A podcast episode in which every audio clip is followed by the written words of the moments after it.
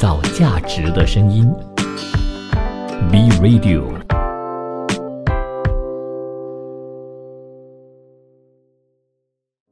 国际局势、财经重点、商业议题，深入浅出，全面探讨国际经济一二三。今天是二月二十二号，星期三，欢迎收听国际经济一二三，我是晋川，我是康欣。其实身份对人来说呢是非常珍贵的一样东西哦。有一些人呢可以获得很好的身份地位，比如说有一些头衔啦，有一些名号啦。可是现在呢，你说用钱可以拿到这些身份哦，这些身份就变得不太贵了，或者说不太呃让人家觉得很珍惜了，有没有？哎，你刚刚晋川提的那个逻辑是用钱来获得身份，可是很多人呢，他的想方。设法用尽各种手段获得身份，其实呢，他的最终目的很可能是为了获得钱。所以说到回来，不管是身份也好了，这些地位也好，都是跟权利呀、特权啊、便利啊有关系的。所以就是说，在社会当中呢，这么多人才会有所谓的那个阶级之分啦，不同的那个群体。是的，为什么会说到这个身份呢？主要就是美国脸书的母公司 Meta 呢，近日就公布 Meta Verify 付费验证身份的服务。脸书以及 Instagram 的用户呢，每个月最高缴付。付十四点九九美元可以验证他们的账户。据说呢，这个 Meta Verify 主要是针对内容创作者。哦，那如果用户是选择透过电脑的网络浏览器注册 Meta Verify 呢，每一个月需要缴付十一点九九美元。但是呢，透过谷歌安卓和苹果的 iOS 系统注册的话呢，则是要十四点九九美元。Meta 表示，这个服务除了获得验证徽章之外呢，还包括了主动式账户的保护啦、只享账户支援，而且呢，可以提高他们的可见度以及触及度。Meta Verify 呢，这个星期会先在澳洲以及纽西兰推出，预计几个月之后呢，就会。在美国推出了，最终呢，其他的市场也会跟进。Meta 旗下的脸书以及 Instagram 分开收费哦。专家就认为呢，付费订阅模式就显示这个社交平台用户以数据隐私呢换取免费应用城市的魔鬼交易呢，就会告一个段落了。嗯，那最近几年呢，高度仰赖广告收入的社交平台公司，为了让他们的业务更加多元化，越来越常见这些所谓的付费产品。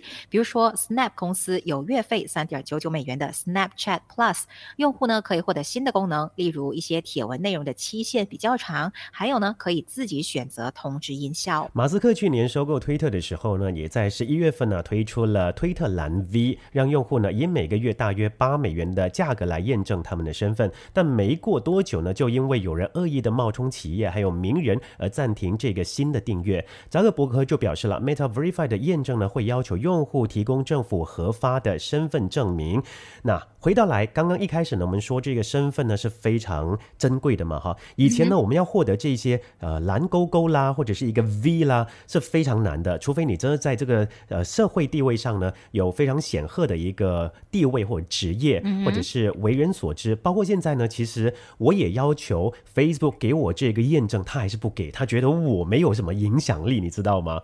可能我的粉丝粉丝数是很低的。不过呢，在多年前我已经得过这个微博的呃验证嘛，啊，当时就觉得很开心，得到一个认证，然后就觉得哎自己的身份被认同啊。哎，其实说到这个啊，也是有回到来之前我们有有一次不是有谈到说，过去大家都认为新闻是免费的，久而久之大家就养成了那个习惯。但你突然间要向别人收费的时候呢，他会觉得，哎，过去那些是理所当然的，收费了反而是他觉得背后其实都有人在工作，有人在付出，但他就觉得这个付费是不应该的。其实说到回来，同样的道理也可以套用在这个社交媒体上面，嗯也是因为一开始的时候大家接触这个服务都是免费的嘛，嗯，然后他就会觉得，哎，你你也不需要怎么做，反正一切都在网络上面。但是你说，就算不需要怎么去架构，有什么样的一些硬体设备都好，还是要有人在背后去操作、去处理、去工。作付出，我们才能够有现在这个成品的使用嘛。所以慢慢的收费的话，我觉得可真的可以循序渐进了。而且大家的观念必须要调整过来，那个倒是真的。反而我持另外一个看法，因为我觉得呢，其实我们在为啊这些社交媒体平台呢提供我们的内容啊，不然的话，怎么有这些粉丝粘着呢？为什么有那么多用户会进到你的这个社交媒体？比如说 Facebook，为什么有那么多人？就因为有内容创作者，他们一直在写文章也好，拍影片也好。其实我们也在贡献，你知道吗？其实这，所以你你说理所当然也没有这件事情。其实我们是在一个我我提供这些资料给你，或者我提供内容给你，好让你可以去 promote 呃，或者说去推销你的这个平台，其实这个是回到来你自己好像没有做到这件事情，反而你现在要跟我收费，然后要让我获得验证，同时呢，你也说啊，这样下来呢就可以，比如说打击这一些假的 account、假的账户或者假的消息。但是本来你就应该要做这个事情，为什么要等到我们付费你才做这件事情呢？对不对？我就觉得这个有一点点的说不过去啊。不过刚刚金川我们这边聊的都是那个身份认证嘛，所以意思就是说那些可能他们是有一些呃主页的啦，有粉丝群的啦，有一些追踪者的。那说回来，如果他们要付了钱，要让别人订阅的话，其实是其实是不是就换个角度说，他们等于是在打广告的意思？其实是。所以你付了那个钱，他刚刚不是说吗？有提高那个可见度和触及度嘛？那所以又说回来，过去呢，大家不能付钱，不能打广告的时候，大家真的喜欢你的内容，真的喜欢你在那个社交平台上面。提供的那些讯息，他才来追踪你。可是现在就是你有钱，你就自然而然会有追踪者了。是你的内容不管多好，你没有钱，你也很难跟别人竞争。哎，意思是说，两个男生他们要追女孩子的话，一个很有钱，他就可以用钱啊，什么花天酒地什么之类的，带她去旅游，呃，虏获这个女生的芳心什么之类的。可是另外一个呢，他很有内涵，很有知识，但是就没有办法让这个女生看到他。我觉得这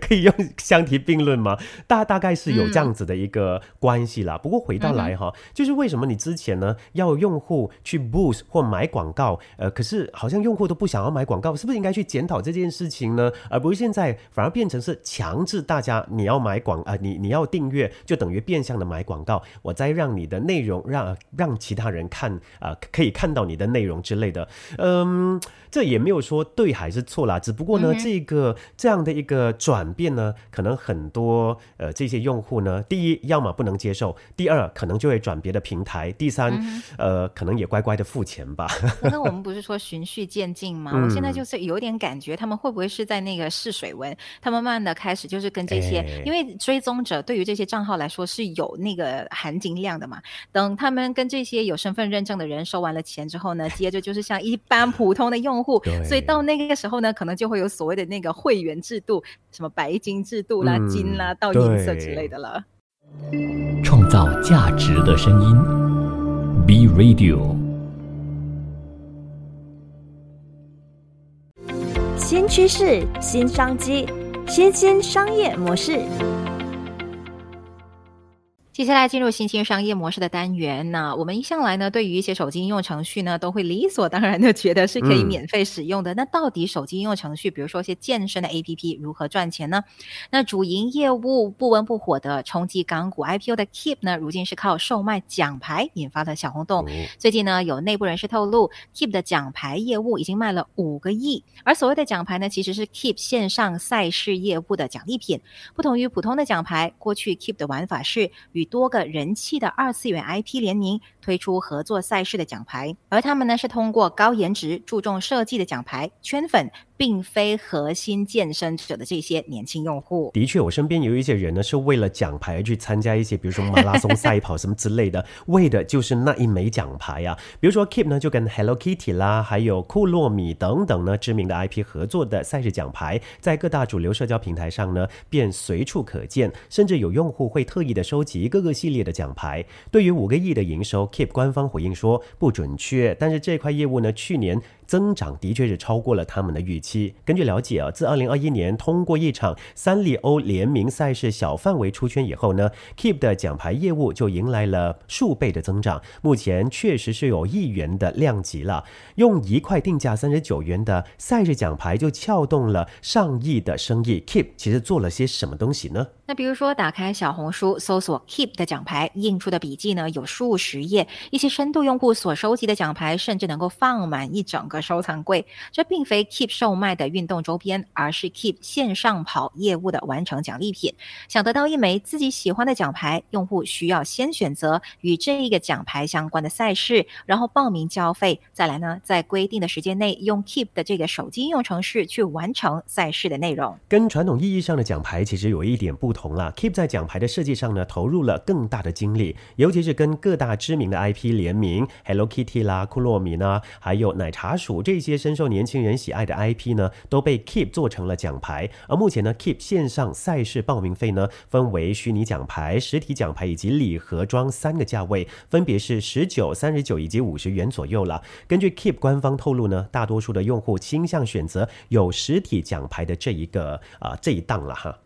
Keep 的线上赛事完成的门槛并不高，可以自选完赛的距离，部分赛事也不需要一次性的跑完，就算是运动小白也能够轻松的完成。当然，也有奖牌用户会先浏览一遍所有赛事的奖牌，哪个奖牌比较喜欢就报名参加哪个赛事。IP 联名奖牌类似于潮玩，一旦设计突出，是非常容易吸引粉丝的。我觉得他们也不会为难这些参赛者啦，毕竟呢，他们就是自在把这个奖牌送出去而已嘛。有人评论呢，三十九块。块钱的奖牌好看不贵，能够发圈，还能够证明自己曾经健身。小白的需求呢都被满足了。对于这块快速增长的业务，其实 Keep 内测了很久，一直到去年才开始爆发，中间也经历了业务逻辑思路的转变。早在二零一六年，Keep 的线上跑业务就已经开始运营，而最初呢，只是为了解决线下赛事名额有限的问题。针对深度的跑步爱好者，Keep 呢在与北马啦、广马等等知名赛事合作的。同时呢，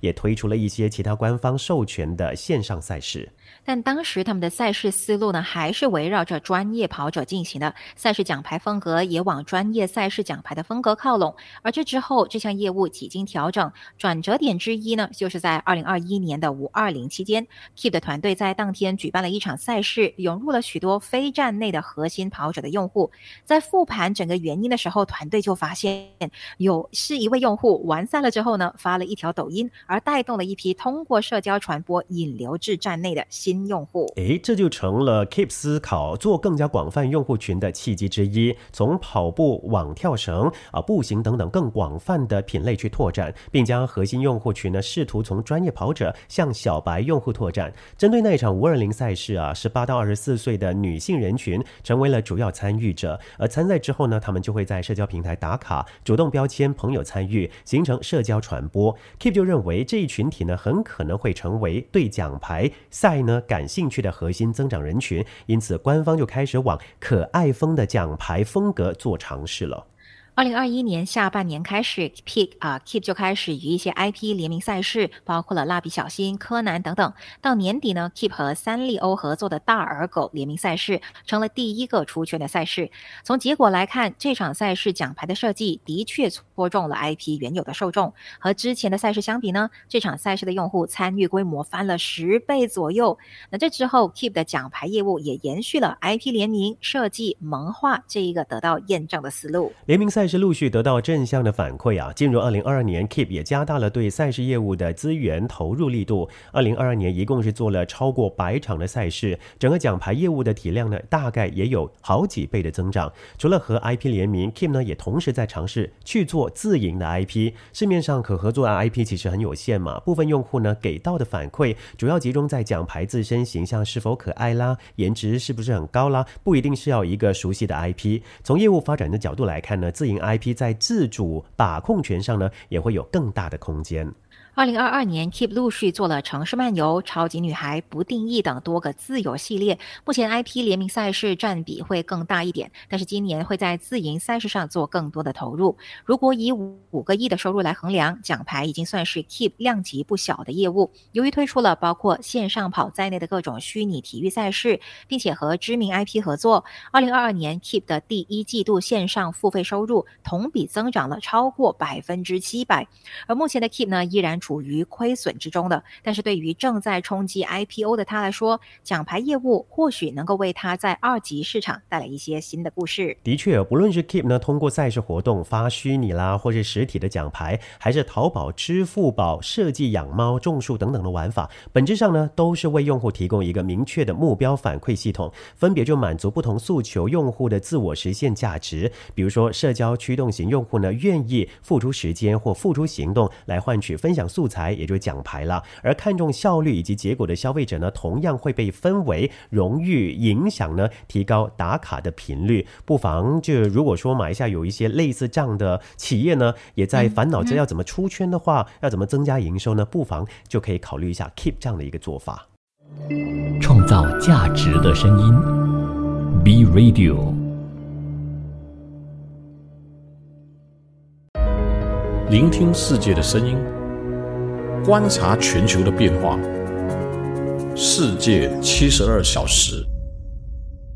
世界七十二小时东盟新闻，首先有马来西亚的消息。最新数据显示啊，马来西亚今年一月份的贸易出口以及进口呢，持续表现韧性，创下了历年来一月份最高值。但是按月比较的话呢，贸易活动出现放缓的迹象，出口贸易总额以及贸易盈余都录得双位数的跌幅，进口呢则跌了百分之八点六。马来西亚一月份的出口额就按年微增百分之一点六至一千一百二十八亿令吉，进口则上扬百分之二点三至九百四十七亿令吉，带动。贸易总额按年增长百分之一点九，至二千零七十五亿令吉。对比去年十二月，出口下滑百分之十四点四，进口下滑百分之八点六，贸易总额下滑百分之十一点八，和贸易盈余下滑百分之三十五点五，主要归咎于长期呃假期以及工作日缩短。今年一月的出口则主要由再出口活动推动，总值二百六十六亿令吉，按年增长百分之三十三点五。由于进口大于出口，当月贸易盈余微跌百分之二点一，至一百八十二亿令吉，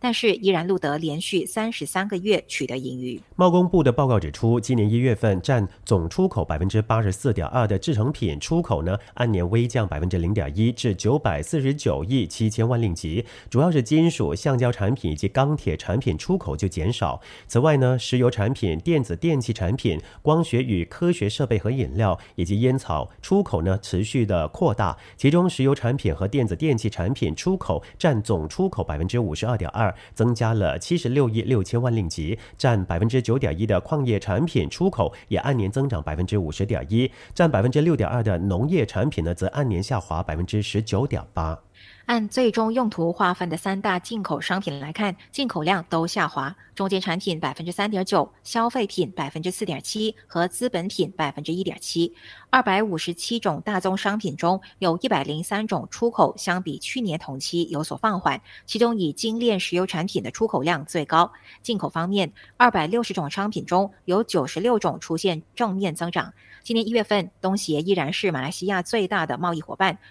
为总贸易额贡献百分之二十六点六，按年增长百分之五点六，至五百五十二亿六千万令吉。其中对东协出口呢增长百分之十点七，至三百四十一亿令吉，连续第十八个月取得双位数的增长，主要受惠于石油产品以及电子电器产品的增长。不过从东协的进口呢则下降了百分之一点八，至二百一十一亿六千万令吉。出口到东协方面，以新加坡占多数，按年增长八亿六千万令吉，主要是电子电器产品出。口强劲。至于对泰国，泰国的出口呢增长四亿三千一百四十万令吉，由石油产品出口所支撑。另外，中国占马来西亚总贸易额的百分之十七点八，按年下跌百分之七点九，至三百七十亿一千万令吉。其中，出口到中国下降百分之十一点九，至一百四十九亿八千万令吉，主要是钢铁产品以及石油产品出口减少。但是，化学与化工产品以及电子电器产品出口则是取得增长。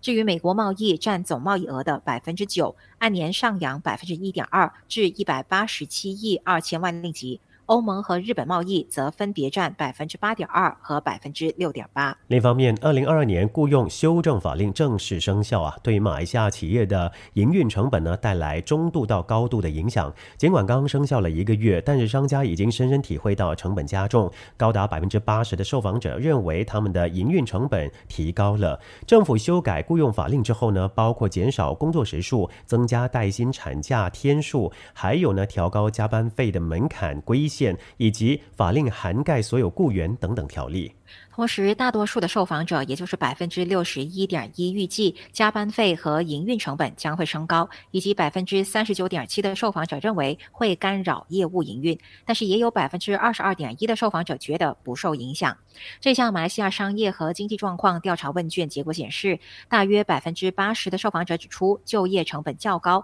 原因是基于工作时间的减少。当中有百分之七十九点三认为就业成本上涨，以及加班费门槛提高有。百分之八十点七。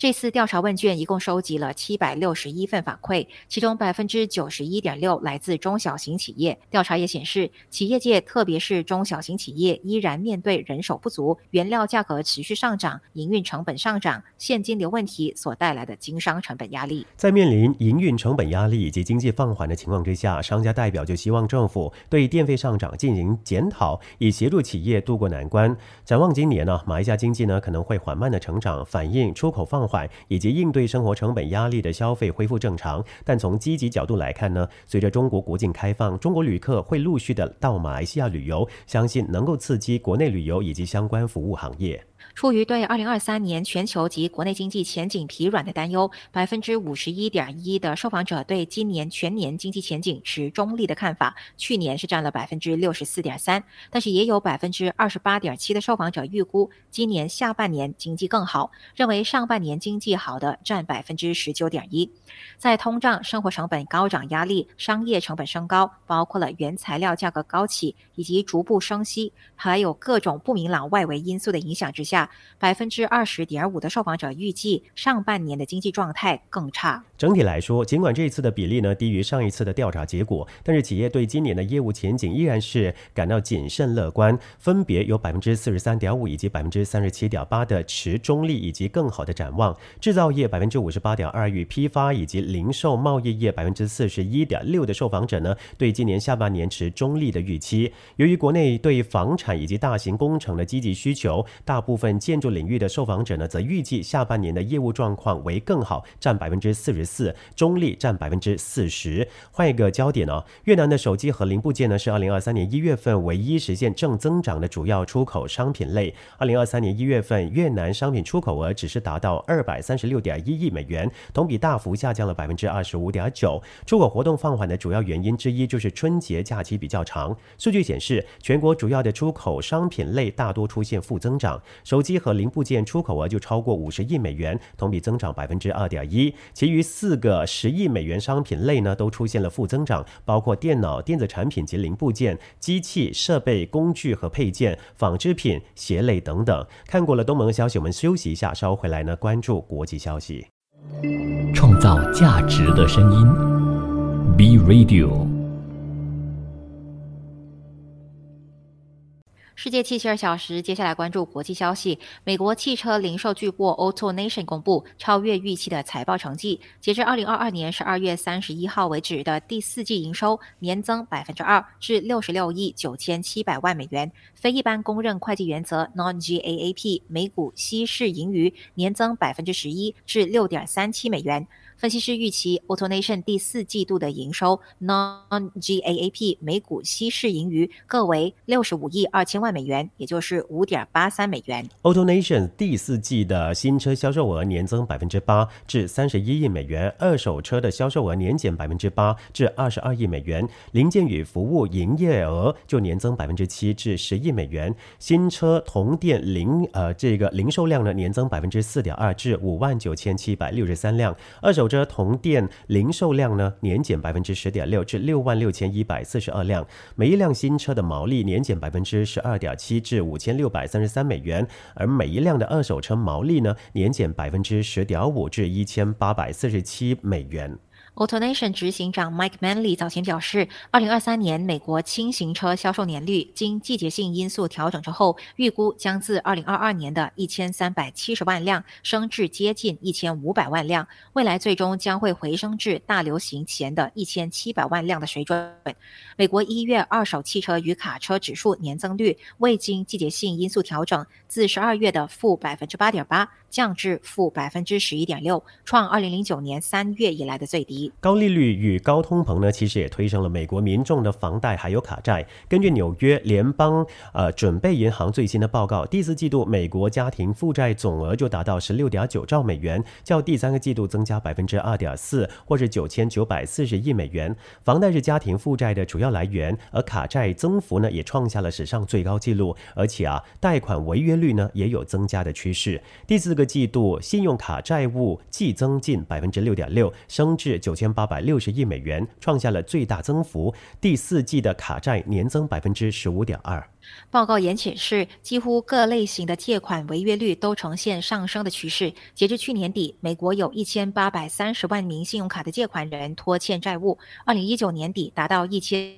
五百八十万人，其中二十到三十多岁的年轻人更难支应车贷和卡债。美联储在过去十一个月大举升息打击通膨，但是高利率却重创房市。美国劳动市场稳健，维持消费者支出，偏偏正值通膨位在历史高点和利率逐步上升。分析师指出，当前环境对信用卡借款人构成三重打击：债务负担加重、利率上扬，而且越来越多人背负卡债。在全球通膨飙涨之下呢，过去一年呢，食品的价格不断的攀升，升势并没有停止下来。全球最大的食品集团雀巢就说，今年各类主食的价格会进一步上涨，但是强调提价非常有针对性，只会在投入成本证明与合理的通膨情况下才会加价。除了雀巢，联合利华。可口可乐、啤酒制造商喜力、高露洁，还有呢邦宝适啊 Pampers 的这个尿布制造潘婷洗发水的宝洁 PG 等等呢，都说旗下的产品价格今年会继续的上升。尽管能源、乳制品和谷物等原材料的成本已经从最高峰值回落，但是依然居高不下。此外，劳动力以及物流成本也继续攀升，意味着商品价格不太可能很快下降。英国联合利华在二零二二年的最后一个季度将价格上调了百分之十三点三，也是连续第八个季度提价。集团说，尽管已经度过了通膨高峰期，但是还没有到价格高峰期。虽然这些食品集团呢要设法的争取利润啊，但是过于激进的提价只会赶走消费者。其中，联合利华承认，二零二二年旗下商品价格上涨，导致全年的销量下降了百分之二点一。同样，雀巢也在报告去年下半年销量下降，部分的原因是定价过高。吉利也预告，由由于啤酒价格今年会急剧上涨，在欧洲的啤酒销量将会减少。因此呢，如何在提价与争取顾顾客呢，就要取得非常巧妙的平衡了。英国方面，自今年一月份以来，英国的零售业经历了残酷的开始。根据零售研究中心 CRR 的分析，截至目前，共有一万四千八百七十四个零售岗位被各公司宣布裁撤。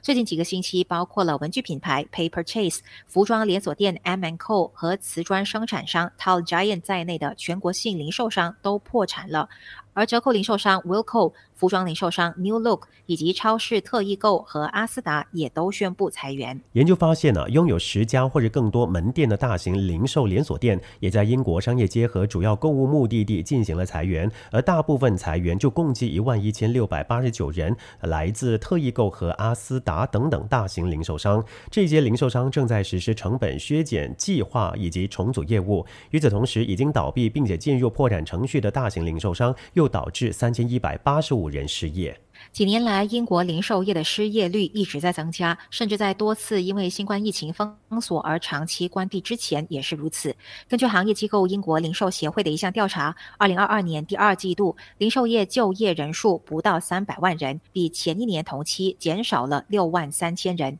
值得一提的是，从四月一号开始，零售商最大的运营成本之一的商业利率将会进行重估，看起来可能会降低由于确定账单的应课税值。英国财政大臣杰里米·亨特去年秋季宣布，从二零二三年四月到二零二四年三月底的纳税年度，企业税率减免呢，意味着新账单将会打七五折。但是每家企业的现金上限呢为十一万英镑。英国的财政部就表示了，零售业的总账单将会因此而下降百分之二十。然而，咨询公司 Altus Group 房产税全球总裁亚历克斯·普宾呢就警告，由于这个上限呢，大多数拥有多家门店的零售商只能从少数门店获得的折扣当中受益，可能会引发大量的上诉。事实上，还有许多英国人生活在水深火热之中。数据显示，生活成本危机之下，越来越多包括退休人员、NHS 的工作人员和教师等在内的英国家庭寻求帮助。调查发现，近百分之九十的受访食品银行报告指出，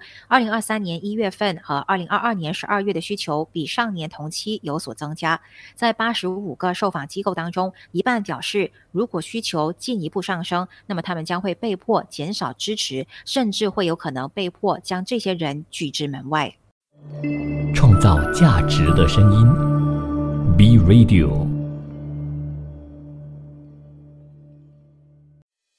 追踪亚洲市场趋势，紧随全球经济脉动。亚洲财经资汇报。进入亚洲财经资汇报，高盛集团策略师就预计，到二零二三年底，MSCI 中国指数可能达到八十六点，较当前水平有百分之二十四的上升空间。随着中国重新开放，推动企业盈利大幅增长，中国股市自一月份以来下跌趋势将会得到逆转。股市的主要主题呢，将逐渐从重新开放转向复苏，潜在升幅的驱动因素由估值扩张转为盈利增长或者是兑现。年初至今，MSCI 中国指数累升百分之五点八三。分析认为，股市增长势头的动力应该向消费经济倾斜。目前，服务业的表现依然明显低于二零一九年疫情之前的水平。在地缘政治紧张局势升级和经济前景不确定的情况之下，由中国重新开放推动的股市大涨已经失去了动力。香港的中国股票指数上个星期陷入了技术性修正。虽然这引发了关于去年十一月开始的涨势是否已经。走到尽头的争论，但是多头压住下个月举行的关键政治会议和即将到来的财报将会带来新的动力。尽管如此，在美国国务卿布林肯以及中共中央外事工作委员会设任王毅的会晤，凸显美中关系依旧紧绷，令投资者依然是保持谨慎。一些市场观察家预计，随着投资者将注意力转向基本面，中国重新开放贸易下的经济复苏将会缓慢成长。投资者可能需要具体的证据来证实，随着周期向增长过渡，基本面确实在改善。一月至二月的宏观统计数据、两会以及中国企业的季度盈利将会是需要关注的重要因素。下来继续关注中国华兴的这件事情。知情人士透露，对于华兴资本董事会主席包凡失联之事，中国一些全国性商业银行作为债权行也颇感意外。部分银行就此事呢向华兴资本进行业务问询，以评估与这家公司的业务往来。事发突然性的一定程度上呢，折射出中国商业环境缺乏透明。即使像银行这样与政府部门有密切联系的主体，其实也不例外。彭博报道，知情人士表示，包括了上海浦东发展银行、交通银行、中信银行和招商银行等债权行，要求华兴资本提供更多信息，以评估贷款以及其他业务往来的风险。一些银行近期还通过司法渠道确认包凡的处境。包凡上个星期突然失联，或者是与配合政府调查有关，这件事让中国商界精英们坐立不安。华兴资本是一家专注于科技行业的知名投行。包凡在公司是担任董事会主席，他在各个行业的人脉甚广啊，备受一些大型公司所推崇。而华兴资本呢，与银行一直保持业务往来，上述评估呢，并没有触发银行要求马上偿付贷款。根据最近业绩报告，截至去年六月底，华兴资本合计大约二十三亿元人民币的呃存续贷款余额，以及四十九亿七千万元人民币的融资安排。二零二一年五月份，华兴资本公告指出，与交通银行香港分行牵头的银团，但包括但不限于中信银行、招商银行香港分行和中国银行澳门分行等，签订了一份融资协议。该融资总额达到三亿美元。协议规定，如果包凡不再是华兴资本单一最大股东，或者是不再担任董事会主席，那么主要贷款人可以取消承诺，并要求强制还款。华兴资本、浦发银行、交通银行、中信银行和招商银行暂时还没有做出回应。换一个焦点，我们来看看。日本青海的海外出口情况，据说良好。横滨海关的指数显示呢，二零二二年日本全国的出口量呢同比增加百分之十二，达到三万五千八百九十五千升，创下历史新高。出口金额呢也同比增长百分之十八，达到四百七十四亿日元，连续十三年就刷新历史最高纪录。新冠疫情的影响呢逐渐减小，啊，海外的日式餐厅的需求也增长。此外呢，经由电商渠道购买日本酒的情况也越来越来越多。对出口增长起到拉动作用的是中国。在疫情前的访日外国游客的带动下，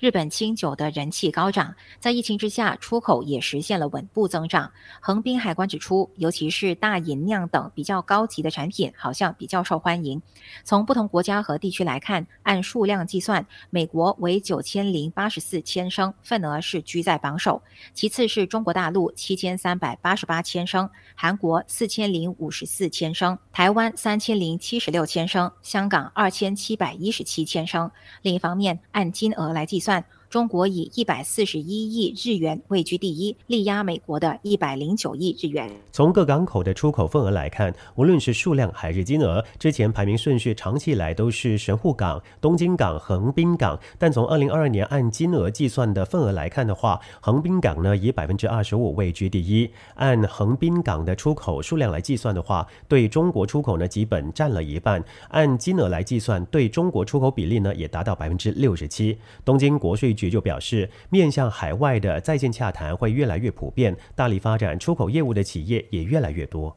目前受到三一一日本大地震引发的福岛核电站事故的影响，中国和韩国都在管制从福岛县等地区进口的食品。日本政府正在按照科学依据请求中韩取消管制。今后如果管制撤销，销路得以扩大，预计出口量将会进一步增加。韩国方面，他们国人的生活满意度在经济合作与发展组织 （OECD） 三十八个成员当中排名第三十六，处于偏低的水平啊。根据韩国先锋报报道，韩国。统计局在二零一九年至二零二一年收集的数据显示，韩国人对生活质量的满意度为五点九分，满分是十分，大大低于 OECD 的平均分，也就是六点七分。调查显示，韩国人的生活质量满意度呢，只是高于土耳其的四点七分，以及哥伦比亚的五点八分。如果只看二零二一年的得分的话，较一年前有啊稍微的增加，从六分上升到六点三分。但是月收入低于一百万韩元的低收入群体，对二零二一年的生活满意度只有五点五分，而收入介于一百万到二百万韩元的群体对生活的满意度则有六分，也没有达到平均分。报告还指出，韩国的自杀率正在上升。截至二零二一年，韩国的自杀死亡率，呃，或者每十万人当中的自杀人数同比增加了百分之零点三，达到百分之二十六。根据了解，在过去的十三年里，韩国家庭的家庭债务比率一直都在增加，从二零零八年的百分之一百三十八点五上升到二零二零年的百分之二百零六点五。韩国统计局有关韩国人生活质量的报告，一共考察了七十一个不同的指标，包括四十二个客观指标以及二十九个主观指标。在最近公布的二零二二年报告当中，有六十二个指标被更新。创造价值的声音，B Radio，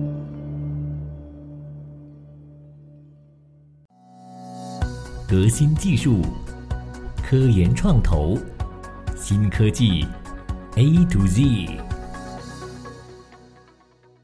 新科技 A to Z 首先有谷歌方面的消息，本周 Alphabet 旗下的谷歌将在美国最高法院为自己被赋予的互联网平台豁免权进行辩护，而这项权限被广泛认为是网络经济的支柱，同时也被指责是有害内容泛滥的罪魁祸首。争论的焦点是所谓的二三零条款。根据这个条款，互联网平台被赋予法律豁免权，对于网站上几乎所有第三方内容免责。限制这种豁免的决定啊，可能会颠覆大型互联网公司的商业模式，尤其是 Instagram、TikTok 和谷歌的 YouTube 等等严重依赖推算推荐算法的这个社交媒体平台。明尼苏达大学法学教授罗泽士坦上个星期就说，除非这这场立法行动的结果呢是重申现状，否则将会造成巨大的混乱。他将二三零条款描述为互联网领域的大宪章。美国国会普遍支持对二三零条款进行全面修订，但是由于在确定和纠正问题方面存在党派的分歧，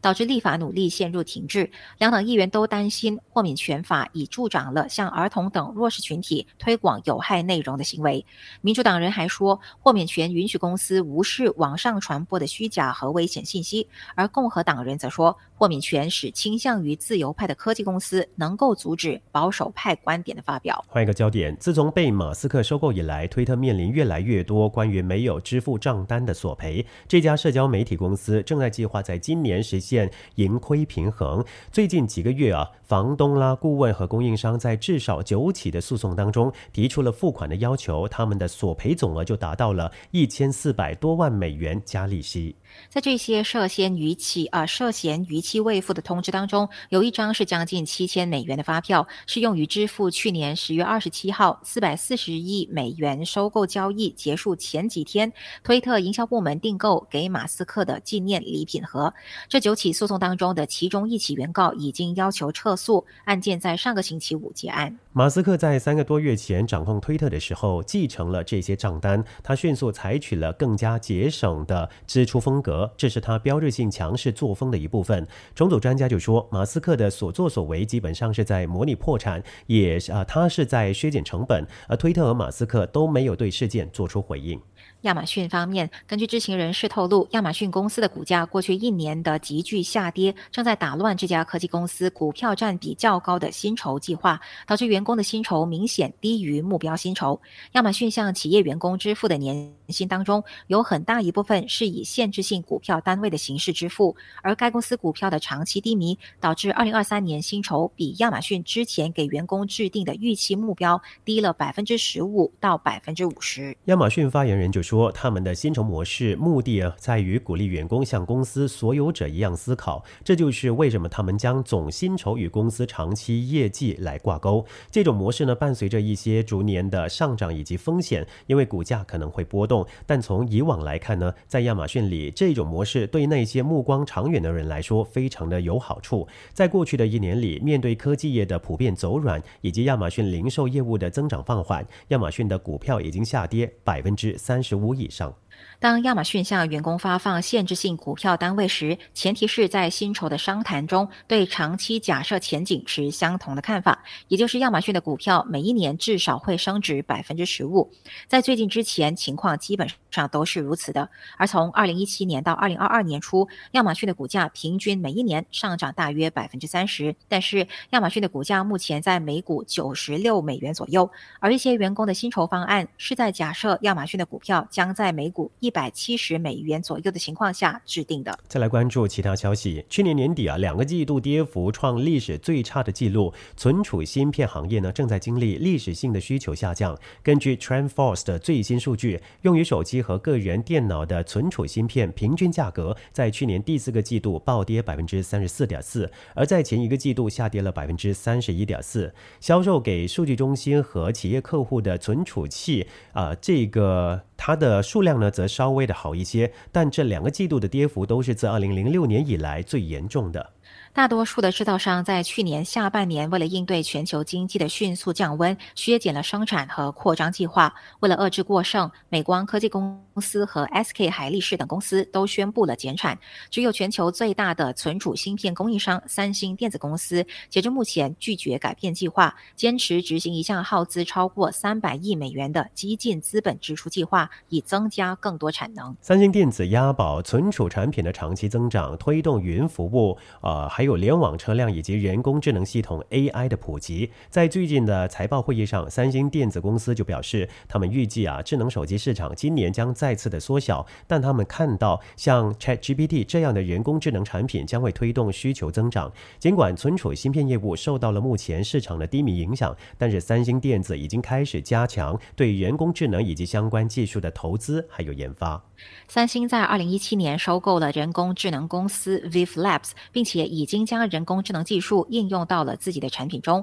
比如智能手机、智能家居和智能语音助手等等。此外，三星电子还在人工智能领域开展了广泛的合作和投资，以拓展自己在该领域的业务和技术能力。因此，可以预见，尽管当前的市场环境困难，但是三星电子在人工智能领域依然有很大的发展空间和潜力。至于人类方面呢，其实很多人都是在找一些逆龄的关键嘛，哈。哥伦比亚大学干细胞计划主任就说，人类的老化血液系统呢，因为许多蛋白质、细胞激素以及细胞的载体，会对组织造成许多不良的后果。如果一名七十多岁的老人拥有四十岁的年轻血液系统，就算不能活得更久，也一定能够享有更长的健康寿命。由此可见，只要帮老年人注射年轻的血液，不但能够让逐渐老化的心脏和肌肉重新强大，甚至连心理的状况都能够变强大，进而身心一起恢复年轻。但是呢，在临床上使用年轻血液注入老人身体的做法是不可行的，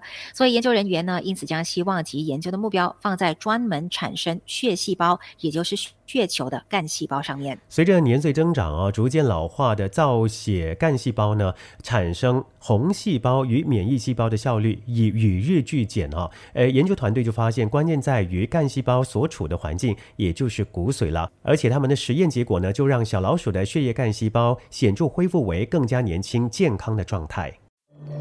创造价值的声音，B Radio，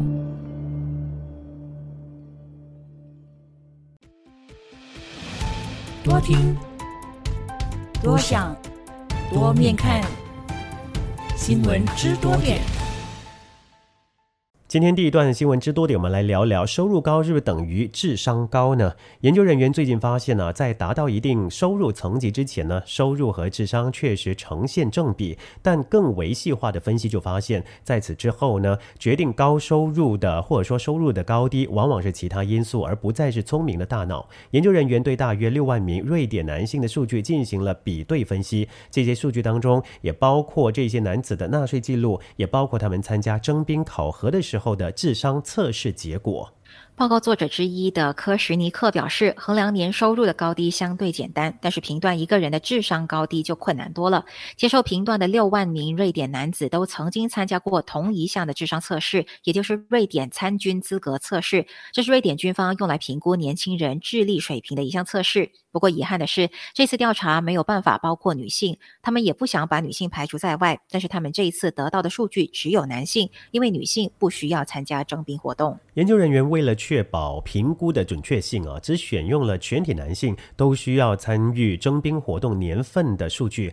他们将征兵时的智商数据跟他们后来的职场经历进行了比对。也就是说，团队评估了这些男子在三十五岁到四十五岁期间的职业发展，并且计算了他们的平平均收入情况。数据显示，就业市场可以划分为三个不同的层级。在收入达到一定程度之前，工资和认知能力似乎毫无关联。挣得多并不一定意味着当事人的认知能力也高。但是在收入较高的另一半人当中，他们发现收入和认知能力的关联变得越来越明显。调查还发现呢，收入年收入达到六万欧元之后呢，收入和认知能力的密切关联开始不复存在。在这个收入层级当中，收入呢就不会继续和认知能力同步提升。这显示超高收入阶层呢，非但谈不上智商超群，甚至可能是恰恰相反。占比百分之一的人年收入超过二十万欧元，他们的收入呢比稍低的一个层级多出了一倍，但是智商呢却比第二层级还要低。从这一次的调查结果来看，好消息是收入高的老板并不一定比你聪明，但是坏消息就是他可能比你更有运气，人脉更。好，因此比你事业有成，收入更高。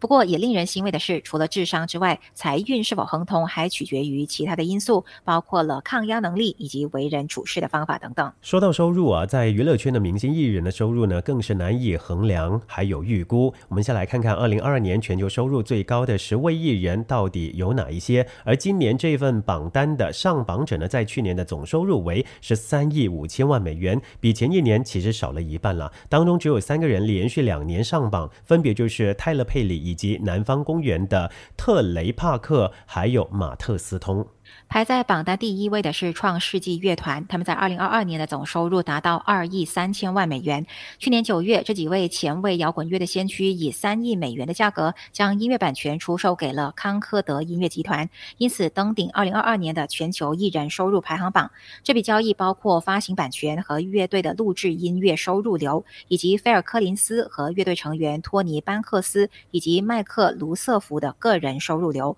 巡演和录制音乐的版税。则进一步充实了他们的收入。第二名是斯汀，他去年的总收入达到二亿一千万美元。这位十七次格莱美奖得主呢，去年二月将自己的全部音乐作品呢都出售给了环球音乐集团，从而获得了三亿美元的税前收入。至于排名第三呢，是泰勒佩里，二零二二年的总收入达到一亿七千五百万美元。这位演员、导演还有编剧兼工作室大亨呢，又度过了利润丰厚的一年了。这要归功于他的电影。B T 节目、电视节目以及他在亚特兰大直接拥有的庞大制作外景，都在为他带来收入。这是佩里第二年跻身福布斯全球收入最高的十大艺人，也是今年榜单上呢唯一一个身家超过十亿美元的亿万富豪。排在第四是南方公园的特雷帕克和马特斯通，他们在去年的总收入达到一亿六千万美元。南方公园背后的魔鬼二人组又迎来辉煌的一年，这要归功于他们与 HBO Max 公司签订的合同，以及他们创作的音乐喜剧《魔门经》带来的收入。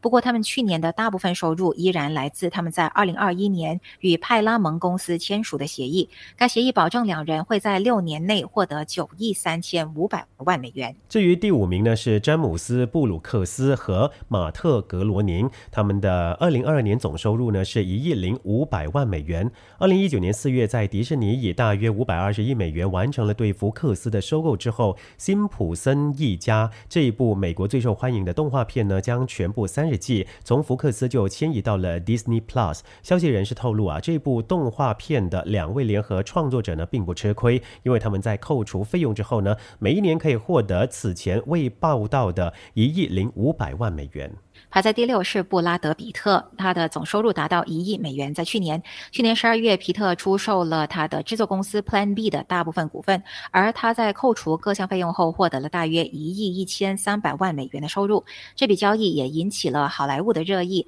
此外，皮特还凭借《子弹列车》《巴比伦》和《失落之城》中的出演，获得了大约三千万美元的片酬收入。第七名是滚石乐队，他们去年的总收入达到九千八百万美元。乐队成员的巡演。总收入以及唱片版税呢，达到了一亿三千六百万美元。根据演唱会追踪机构 Polestar 的这个数据哦，这支英国老牌的摇滚乐队呢，在去年夏天欧洲十五个城市的巡演当中，每一个晚上的收入呢，超过了八百五十万美元呢。排在第八是詹姆斯卡梅隆，二零二二年总收入有九千五百万美元。《阿凡达：水之道》的巨大成功，使他与《阿凡达一》和《泰泰坦尼克号》一起，让卡梅隆成为了史上。票房最高的三部电影的导演，排在第九的是泰勒·威呃斯威夫特，他去年的总收入有九千二百万美元。而这当中呢，来自实体唱片的销售、Spotify 等平台的流媒体数字下载、授权，还有同步的综合入账，构成了斯威夫特去年的全部收入。至于排名第十，就是坏痞兔哈，二零二二年的总收入八千八百万美元。他是来自波多黎各的说唱歌手了。去年的大部分收入呢，来自两次巡演，与科罗娜、还有奇多以及阿迪达斯等等品牌的代言协议呢，也为他去年的收入啊锦上添花。他在巡演当中。骑着棕榈树飞来飞去啊，以及与这个布拉德皮特一起出演《子弹列车》，以流动的性别风格挑战大男子主义，让他在全球吸引了数百万的粉丝。创造价值的声音，B Radio。新闻之多点第二个部分，全球资金正在转向历史性的减少，美国的资金同比减少，而在欧洲单月的减少幅度创出采用欧元后的最高，这体现出全球央行为了抑制通胀而推进货币紧缩的效果已经开始全面显现，过剩流动性推高价格的。金融市场等面临的逆风可能会加强。最能体现为对抗通胀而推进的快速加息效果的是美国的资金量。根据美国联邦储备委员会 （FRB） 的数据。显示资金量的货币供应量，二零二二年十二月同比减少百分之一点四。按单月来计算呢，自有可比的数据的一九六零年以后，首次出现同比减少。虽然与现今的统计缺乏连续性，但是美国在这之前仅限于一九三零年代大萧条等等极为罕见的情况之下，才会出现比上年减少。因目前呢资金正在减少而发生的冲击，有可能造成前所未有的影响。在欧洲显示资金量的货币供应量 M 二经季节性因素调整后，环比减少百分之零点四，创出二零零二年欧元开始流通以来的最大降幅。欧洲中央银行 ECB 推进积极加息，正在产生影响。经济合作与发展组织 OECD 的成员国统计显示，在最近的二零二二年十一月份，更为狭义的资金自一九八一年以来第一次同比减少，而环比之前已经转为减少。美国费城联邦储备银行行长哈克就说，在各种商品领域已经开始出现通胀率下降的可靠进展。他认为货币紧缩的效果开始显现，全球持续的通胀率上涨存在受资金膨胀所推动的一面。美国等等国家为了支撑因为新冠疫情而停止的经济活动，除了量化货币宽松之外，还罕见的发放现金，流通的资金急剧膨胀，结果导致了资金的价值下降，商品和服务价格提高的。通胀，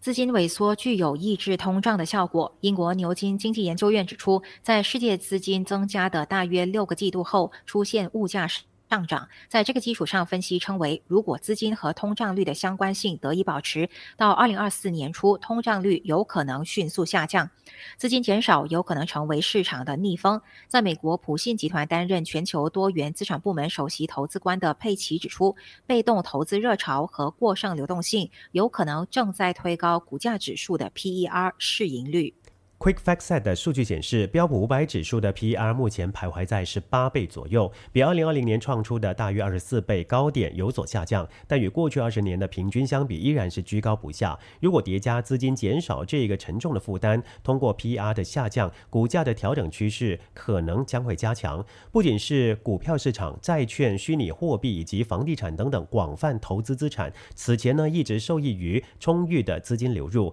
如今资金萎缩的影响已经开始在。局部出现，比如在疫情之下上涨的高档手表的二手价格转为下降。运营世界最大高档手表电商平台的德国 Chrono 二十四被迫裁员。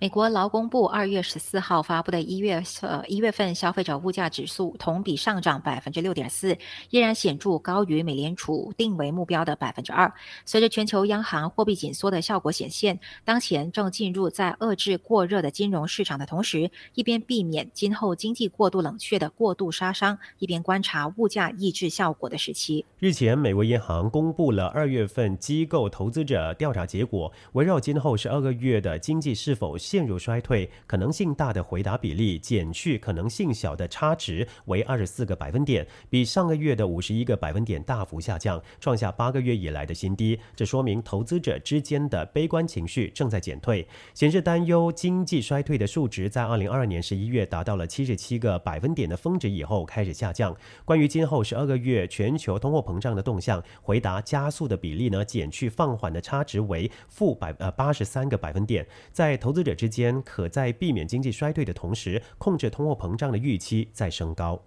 有报道指出，外国投资者对中国经济在清零风控结束后反弹的期望，被对货物运输下降以及房屋和汽车销售疲软的担忧所取代。外国投资者在减少购买中国股票。在截至一月底的三个月内，被广泛跟踪的沪深三百指数增长了百分之十八点四七，但是二月截至目前却下降了百分之二点九四，跌至四千零三十四点五一点。而外国买家通过沪港通交易链接。购购买中国股票也大幅度减缓。根据万德金融数据，二月至今呢，外国投资者呢通过沪港通购买了一百六十六亿元的中国股票，从一月同期的八百九十一亿元和整个一月份创纪录的一千四百一十二亿元大幅度下跌。在二月份的十三个交易日当中，其中六天的外国投资是净流出，而一月份呢只有一天是净流出的负值。报道说，瑞士私人银行，也就是瑞联高级亚洲经济学家卡萨诺瓦就说，最初解封后的狂热目前前基本上已经过去。沪深三百指数从二零二二年十月底的三千五百零八点七的低点强劲反弹，更多的是在北京十二月七号取消清零严厉防疫风控政策后暴涨起来的。即便在暴涨期间，许多外国投资者也缺乏热情。花旗投资研究首席全球股票策略师巴克兰德在今年一月表示，中国市场有可能从完全不可投资转向问题资产级别。类似的担忧呢，近期也因为一系列因素而加深，包括来自中国的房地产市场、港口、电动车制造商不令人鼓舞的数据、美国利率的升高，以及美国击落高空间谍气球之后引发的地缘政治紧张升级等等。高盛亚洲的经济分析师魏敬贤就表示，客户呢试图评估中国经济反弹程度的最急迫担忧依然是房地产市场的状态，而这又与消费需求有强烈的关联。他说，在房地产领域缺乏稳定或者反弹的情况下，投资者想要知道，只是放松防疫风控是否能够在家庭消费上激发高个位数的增长。今年一月的房地产销售数据谈不上令人鼓舞。国营的保利发展和华润置地只录得年增长百分之四，而多数私人开发商都报告双位数的下跌。其中，上海的旭辉控股的销售额暴跌了百分之四十一，而上海的中骏集团控股下滑了百分之三十十九，广州富力地产更是惨跌百分之七十一。穆迪不会预测今年房地产业会有一个 V 形状的强劲反弹，外国投资者可能会观望，一直到北京今年三月制定出经济增长的目标。感谢你收听今天的节目，我是晋川，我是康欣，我们再会。创造价值的声音，B Radio。